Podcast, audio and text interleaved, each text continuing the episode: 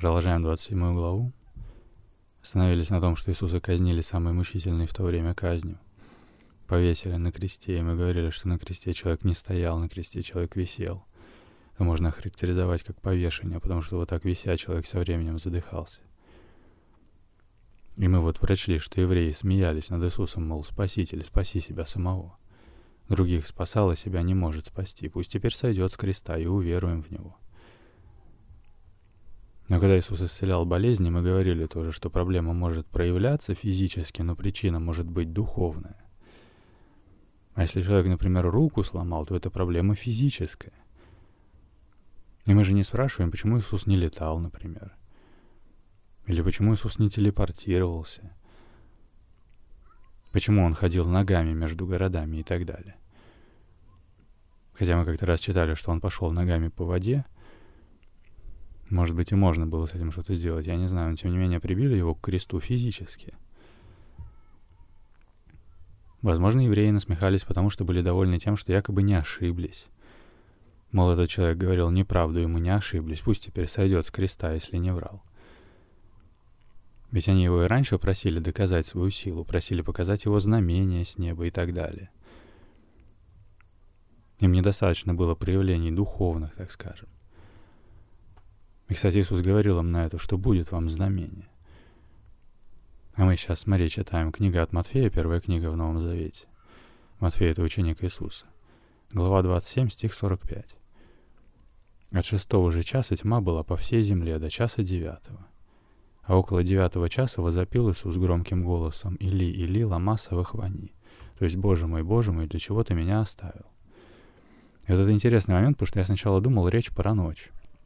Но, во-первых, кто бы там ночью ходил и насмехался, это было, значит, какое-то оживленное время, когда люди ходили мимо того места, ходили в город и из города. А во-вторых, какая ночь с 6 до 9? Это либо вечер с 6 до 9, либо утро с 6 до 9. Но и так, и так в это время уже должно быть светло. А почему я об этом подумал, что я случайно наткнулся на статью про суточный круг богослужений в православии. И там есть очень интересная картинка времени. Представь, вот круг разделен пополам горизонтально. Сверху дневные часы, снизу ночные часы. Слева у нас 6 утра, а справа 6 вечера. И, соответственно, сверху 12 часов дневных с 6 утра до 6 вечера. И снизу 12 часов ночных с 6 вечера до 6 утра. И самое интересное тут то, что если ты слева от 6 утра пройдешь на 6 часов вверх, то ты получишь 12 часов дня, то есть полдень. А если ты пройдешь на 9 часов, то это будет 3 часа дня или 15.00. И вот если в это время тьма была по всей земле, вот это прямо и есть самое настоящее знамение с неба. Потому что написано, от шестого же часа тьма была по всей земле до часа девятого. А ведь мы читали в самом начале этой главы, что когда же настало утро — то евреи повели Иисуса к римскому правителю. И мы вот сейчас на 45 стихе. А дальше вот в 57 стихе будет написано, когда же настал вечер, пришел богатый человек, который учился у Иисуса, и попросил забрать, похоронить его тело. То есть, видимо, днем вся его казнь происходила. Не знаю, конечно, как это все так быстро прошло, но, судя по тексту, именно так и прошло. Если утром Иисуса отвели к Пилату, а когда настал вечер, уже пришел богатый человек забрать его тело, чтобы похоронить. Сейчас все туда дойдем. Я, наверное, добавлю эту картинку с судочным богослужением в текстовую версию, со ссылкой на статью, ее прям надо видеть. В том числе хорошо объясняется то, что называлось первой стражей, второй стражей и так далее. Мы как-то раз считали, что в четвертую стражу ночи Иисус пошел к ученикам. Я вообще после прошлого выпуска очень много перечитал еще всяких статей про такие понятия в философии, как абсолют, универсум, единое, перводвигатель. И про это же в религии, например, в христианстве Отец Небесный, в мусульманстве Аллах, в индуизме Брахман, в даосизме Дао, в буддизме Будда, в зороастризме Ахура Мазда и так далее. И оказывается, в иудаизме то есть в еврейской религии есть такое понятие, как элакейну. или Эйнсов, или Аин, что означает «бесконечное» с большой буквы, вечное бытие, непостижимое ничто, затем явившее себя как Бог-творец. Можно даже посмотреть. Напишу в поиск Эйн Сов. Эйнсов. Бесконечное. Вечное бытие потенциальной множественностью творческих сил в абсолютно едином существе. Существе с большой буквы. От слова «существование». Синоним Бога. Прочие имена Бога выражают его отношения с сотворенным миром. Эйнсов олицетворяет беспредельность Бога, существовавшего, как считают каббалисты, до сотворения мира и затем явившего себя как Бог-творец, Элохим, символ источника Божьего света. Каббалисты — это, по-моему, одно из направлений в иудаизме. Но тут, если нажать на Элохим, еврейское нарицательное имя Бога. И мы говорили, что есть имена собственные, как Вася, Петя, Маша, а есть имена нарицательные, такие как кошка, птица или человек. Это не имя собственное, это имя нарицательное. От слова речь, нарекать, то есть называть что-то. И написано, что Элохим — это форма множественного числа от Илаах или Эл, общего названия для божества у семитских народов. А мы в прошлый раз смотрели, что язык Иисуса это был арамейский язык. А арамейский язык — это язык в составе семитской языковой семьи. И читаем вот в книге от Матфея, что Иисус на кресте возопил громким голосом «Или, Или, лама савахвани». То есть «Боже мой, Боже мой, для чего ты меня оставил?» Потому что Или, или Илу, или Иль, или Эль, или Элохим, или Элах — это было просто слово «Бог», если я правильно понимаю. У мусульман теперь это называется Аллах. Но тут написано, упоминается попеременно, а иногда и вместе с другими именованиями божества. Яхве, Игова, Адонай. В Каббале Элохим раскрывается как одно из десяти священных имен Творца, упомянутых в Торе. И, кстати, помнишь, мы читали в статье про язык Иисуса, что, оказывается, очень много слов или названий, с которыми мы раньше разбирались по Новому Завету, это арамейские названия или слова. Давай еще раз откроем эту статью. Я напишу в поиск язык Иисуса.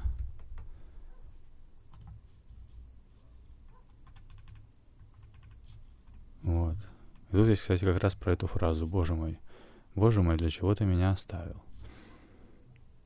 Тут тоже написано, что дальше в Новом Завете в другой книге, в книге от Марка, эта же самая фраза написана так. «Элуи, Элуи, ламаза бафтаней». И вот тут есть еврейский текст. «Эли, Эли, лама азавтани». Я даже слышал такую версию, что на самом деле Иисус воскликнул, «Боже мой, Боже мой, ты не оставил меня». Это, кажется, было бы логично, но тем не менее мы разбирали, что эта фраза является сбывшимся писанием из Ветхого Завета, из книги Псалтырь. И мы находили это место и читали, что оно как раз начинается с этой фразы «Боже мой, Боже мой, для чего ты оставил меня?» Но интересно, что заканчивается оно наоборот, что Бог услышал и не отнесся с презрением к скорби страдающего. Это мы читали в прошлый раз. Еще раз, от шестого же часа Тьма была по всей земле до часа девятого. А около девятого часа возопил Иисус громким голосом «Или, или, ламаса вахвани!» То есть «Боже мой, Боже мой, для чего ты меня оставил?» Некоторые из стоявших там, слыша это, говорили «Илью зовет он». И тотчас побежал один из них, взял губку, наполнил уксусом и, наложив на трость, давал ему пить. А другие говорили «Постой, посмотрим, придет ли Илия спасти его». Тут я напомню, что слово Библия проще понять, если вспомнить простое слово библиотека. Это набор книг. И в ней есть Ветхий Завет, это все то, что до Иисуса Христа. И есть Новый Завет, это все то, что от Иисуса Христа. И когда Иисус жил, Библия была тем, что сейчас называется Ветхий Завет, если кратко. И там есть книга пророка Илии. Евреи считали, что пророк Илия должен был явиться на землю снова перед пришествием Христа. Иисус, например, говорил, что Илия уже пришел и не узнали его. Но суть в том, что евреи, значит, уже не поняли возглас Иисуса, если я правильно понимаю. Они услышали «Или, Или», а подумали «Илию зовет». Потому что имя Илия они слышали и знали. А вот слово «Или» или «Илу» или «Иль» они, видимо, не знали или что. Возможно, потому что языки семитских народов могли иметь некоторые различия. А во-вторых, возможно, потому что это уже, видимо, был период яхвизма. То есть Бог назывался Яхве, а не Элохим, если я правильно понимаю. Но опять же, я говорю только, как я это понимаю, потому что я не священник и не религиовед. Просто мы читали тоже в прошлый раз, что яхвизм — это ветхозаветная религия, название раннего этапа иудаизма. А иудей — это как бы коренной еврей. Религия стала называться иудаизм, уже как религия иудейского народа. И насколько я знаю, в Библии написано, что сотворил Бог на иврите Элохим, небо и землю и так далее. И потом дальше в книге Исход уже написано «Я Господь, Яхве, Бог, Элохим твой». Да не будет у тебя других богов, Элохим, перед лицом моим.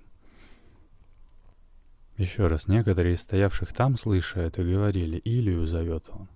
И тотчас побежал один из них, взял губку, наполнил уксусом и, наложив на трость, давал ему пить. А другие говорили, постой, посмотрим, придет ли Илия спасти его.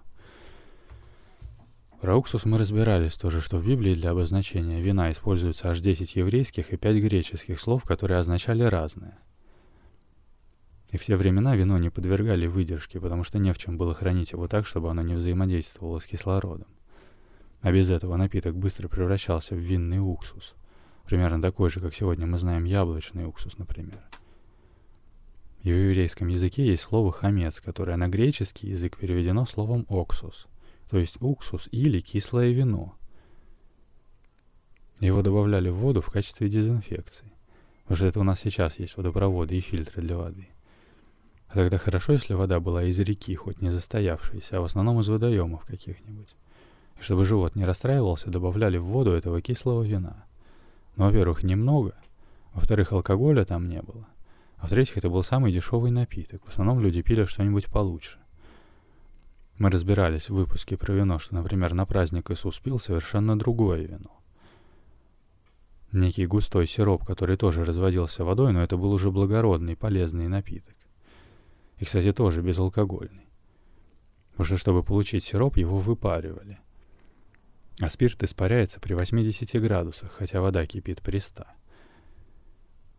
Вот единственное, я не понимаю, этот некто дал ему пить уксуса, чтобы как бы помочь, чтобы Иисус еще подольше пожил, или наоборот, дал ему пить уксуса, чтобы тот не мучился и поскорее это все закончилось. Возможно даже, что и второе, потому что когда этот человек дал ему пить, написано, другие говорили «стой». Посмотрим, придет ли Илья спасти его. Можем попробовать посмотреть. Напишу в поиск. Наложив на трость, давал ему пить.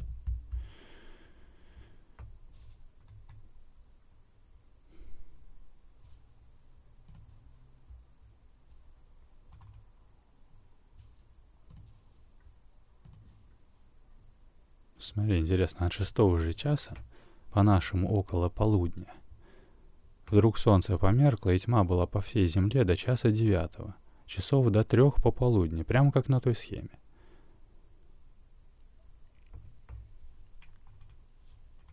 Об этой чудесной тьме, которая не могла быть обыкновенным затмением солнца, ибо в то время было полнолуние, когда затмений не бывает, упоминают даже языческие историки. Интересно. Тертулиан, живший во втором веке, указывает на эту тьму и при этом ссылается на римские архивы, в которых можно прочитать описание этой чудесной тьмы.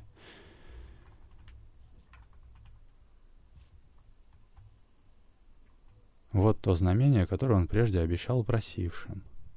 Тьма продолжалась три часа, а затмение совершается в несколько минут. Исполнилось пророчество, которое говорит, «И будет в тот день, — говорит Господь Бог, — Произведу закат солнца и в полдень... Произведу закат солнца в полдень и омрачу землю среди светлого дня. Книга пророка Амоса, глава 8, стих 9. То еще что-то из Ветхого Завета. Или из древних толкователей самое подробное рассуждение об этом предмете встречаем у Оригена. Он думает, что тьма распространилась только по всей Иудее – то есть по той конкретной области Израиля.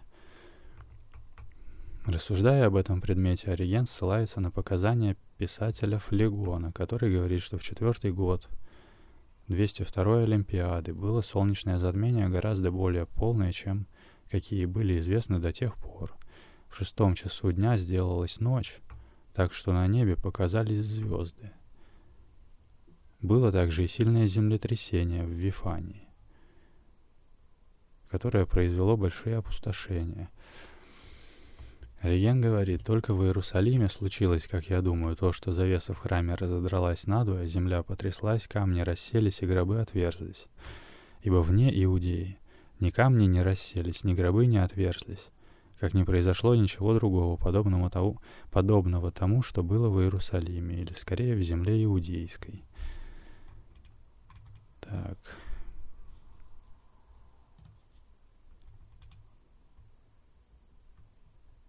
то время народы вообще верили, что необыкновенные воздушные явления, особенно помрачение солнца, предвещают худое, а иудеи тем более держались этого мнения, так как пророки, предсказывая народные бедствия, нередко соединяли с ними помрачение солнца.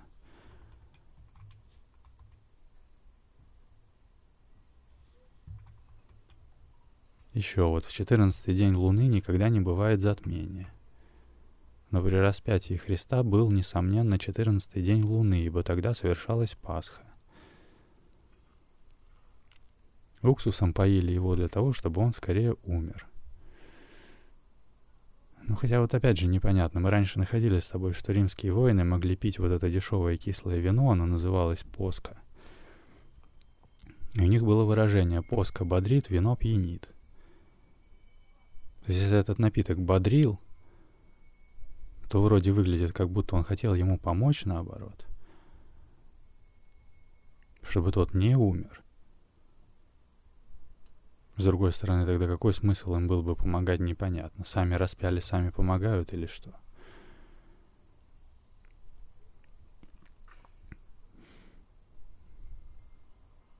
Ну, либо же еще может быть вариант, что это была та же самая смесь, которую Иисусу предлагали выпить до распятия.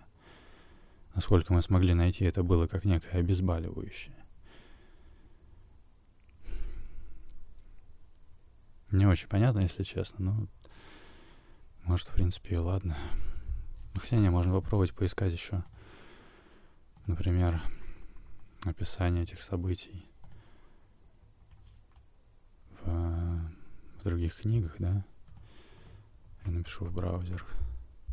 Так, вики source.org. Это так называемая викитека. Поменял тут язык на русский. Напишу в поиск Библия. Выберу синодальный перевод. Тут, значит, открою Новый Завет, книгу от Матфея, главу 27.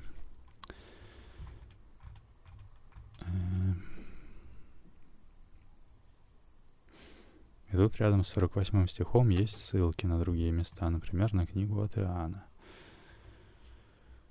Э, тут написано так. Тут стоял сосуд, полный уксуса. Воины, наполнив уксусом губку и наложив на иссоп, поднесли к устам его. Когда же Иисус вкусил уксуса, сказал, свершилось, и, преклонив голову, предал дух — Видимо, это были воины. Почему он от этого должен был бы быстрее умереть, лично я не понимаю. Если воины пили это кислое вино и говорили, что бодрит. Э, посмотрим еще.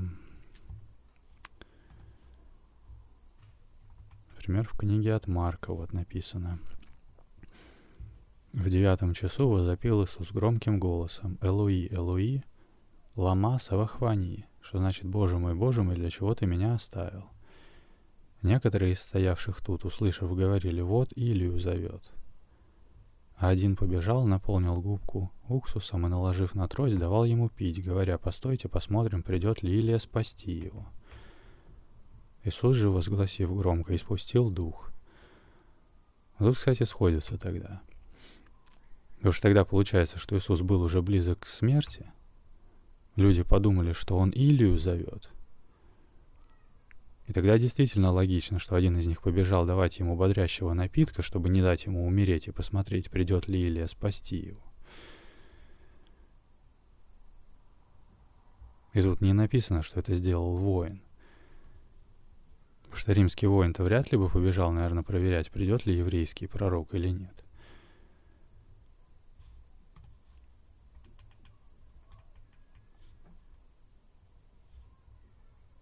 Хотя, может быть, вот я открыл еще книгу от Луки. Тут нет про губку, зато смотри, Иисус, возгласив громким голосом, сказал, «Отче, в руки твои предаю дух мой». И сие сказав, испустил дух. Сотник же, видев происходившее, прославил Бога и сказал, истинно человек этот был праведник. И весь народ, сшедшийся на сие зрелище, видя происходившее, возвращался, бия себя в грудь. То есть тут получается, что римский офицер понял, что Иисуса распяли неправильно. Сотник — это Центурион. интересно, что люди, собравшиеся туда как на зрелище, возвращаясь, били себя в грудь. То есть они тоже поняли, в конце концов, по всем этим знамениям. Вот мы читаем дальше, с 50 стиха.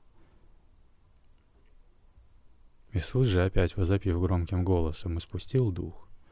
И вот завеса в храме разодралась надвое сверху донизу, и земля потряслась, и камни расселись, и гробы отверзлись, и многие тела усопших святых воскресли. И, выйдя из гробов по воскресении его, вошли во святой град и явились многим.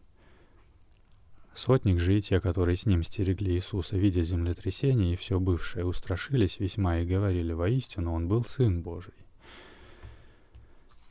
То есть получается как? По нашему времени Иисуса где-то в 6 утра, видимо, отвели к римскому правителю.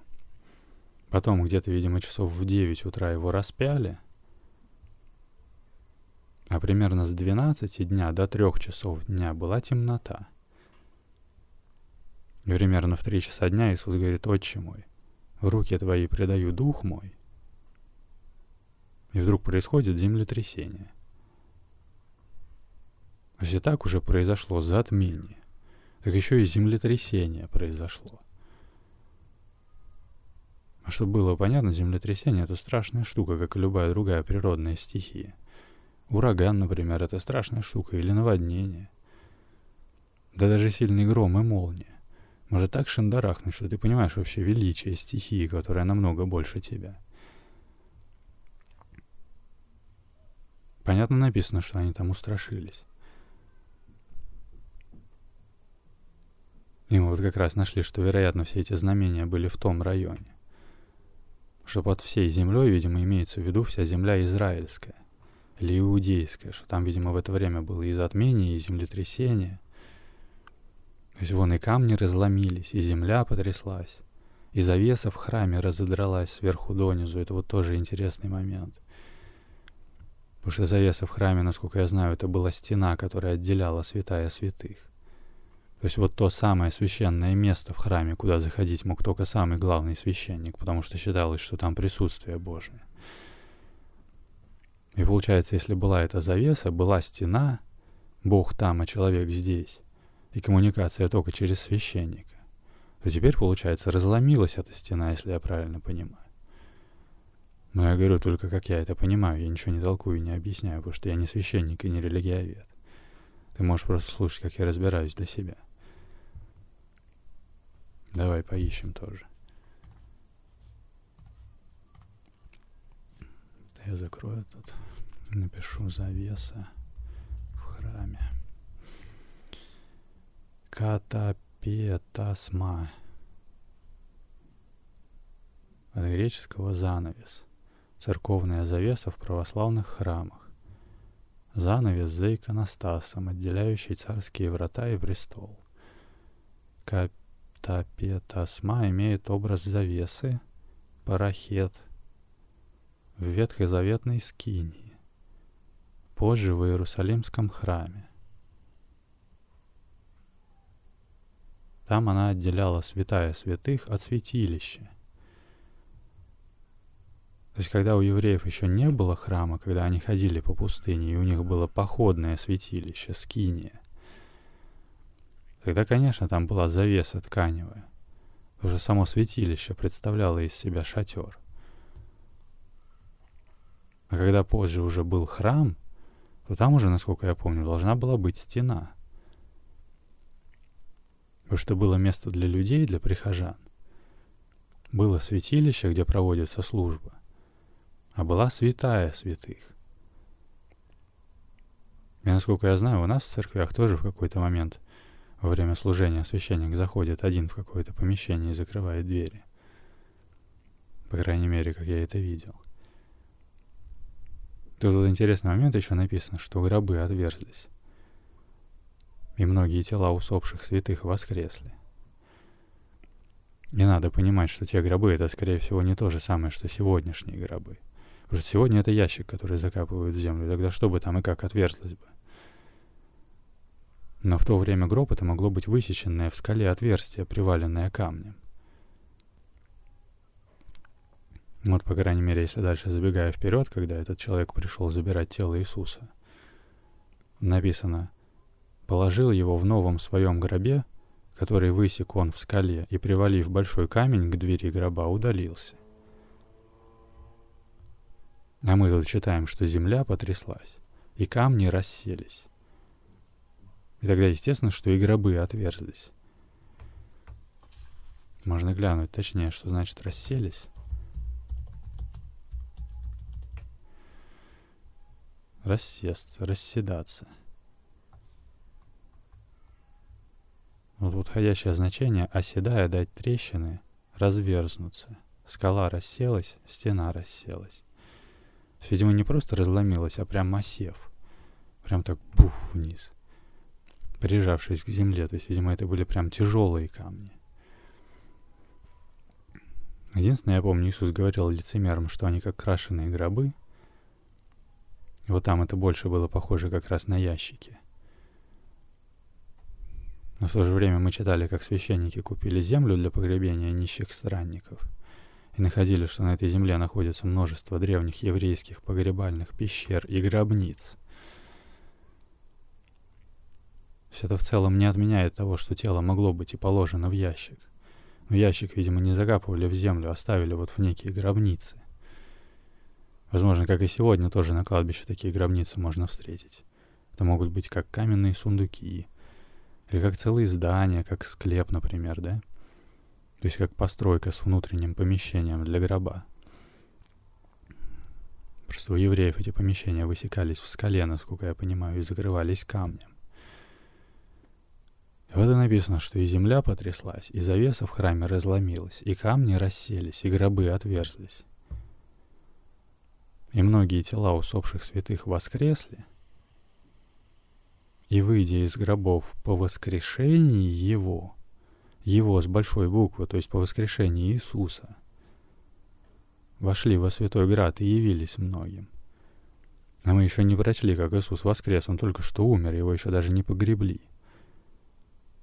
Но написано, что усопшие святые воскресли.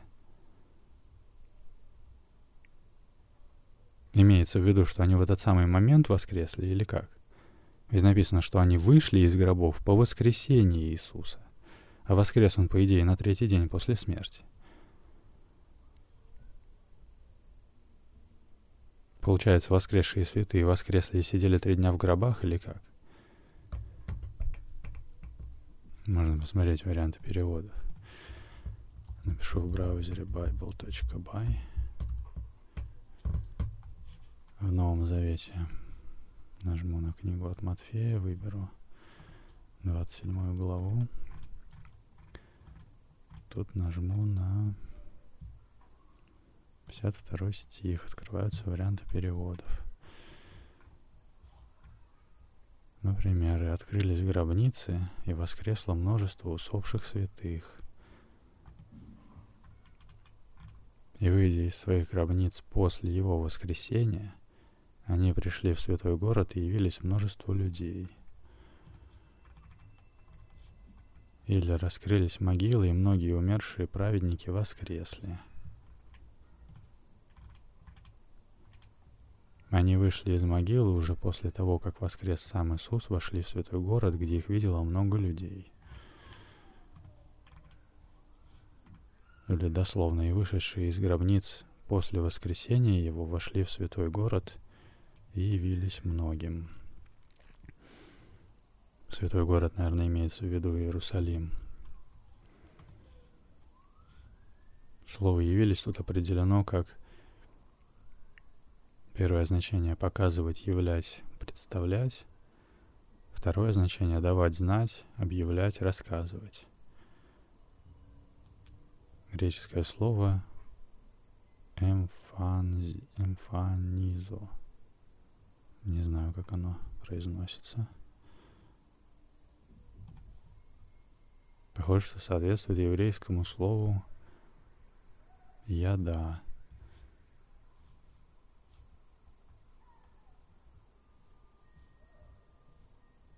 Не знаю, как устроен еврит, но тут есть семь значений. А, Б, С, Д, Е, F, G.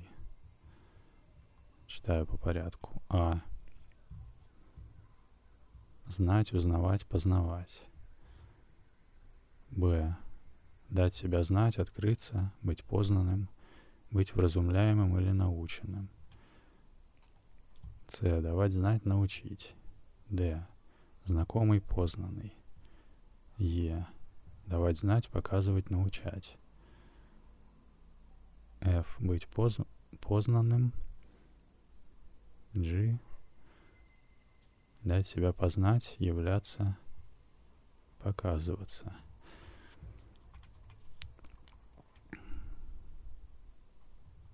И это слово сходно по смыслу еще трем словам.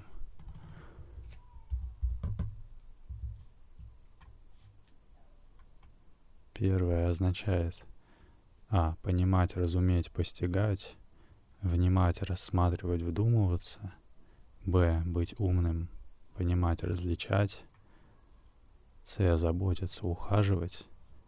Е. Иметь разумение, понимать, быть способным различать, внимать, уразумевать, вразумлять, наставлять, объяснять. Г. Благоразумно поступать, мудро действовать, внимать, обдумывать, рассматривать. Второе, сейчас посмотрим. Я просто копирую еврейское слово и вставляю его в поиск. Тут есть сразу значение. Второе означает А. Быть или становиться мудрым, мудро поступать. С. Умудрять, наставлять, делать мудрым. Д.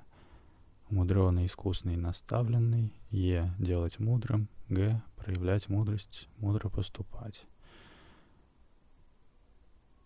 Значение меньше нет, например, Б или F – Почему, не знаю, первый раз в жизни вообще смотрю слова на иврите в таком формате.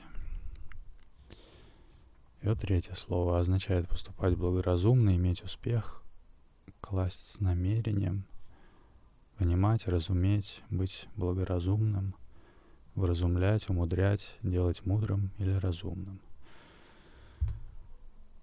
В общем, не знаю, я просто не очень могу понять идею того, что прям мертвые тела воскресли. В плане того, что там уже прах до кости. Я не очень понимаю, чему там физически воскресать. Если только не восстановилась вся плоть. Но судя по тому, что дальше будет написано, как Иисус явился ученикам посреди комнаты, когда они сидели за запертыми дверями, то я все же предполагаю, что, может быть, имеется в виду какое-то душевное тело, а не физическое. Типа как астральное тело, хотя я не знаю, что это такое. Но тогда было бы логичнее, что они воскресли, а явились уже потом. Я так понимаю, как явились, так и исчезли. Не имеется же в виду, что они пришли и жили там дальше, как обычные люди. Или я неправильно понимаю, я не знаю. Иисус ведь тоже, получается, воскрес, а что с ним дальше было? Давай сейчас сделаем перерыв, сохрани себе это подкаст «Новый завет для пытливых». Продолжим в следующий раз. И помните, что тьма — это просто отсутствие света. Работает она только на то, чтобы вы в себе решили источник света притушить. И получается, нужно лишь только не тухнуть. Бог любит вас.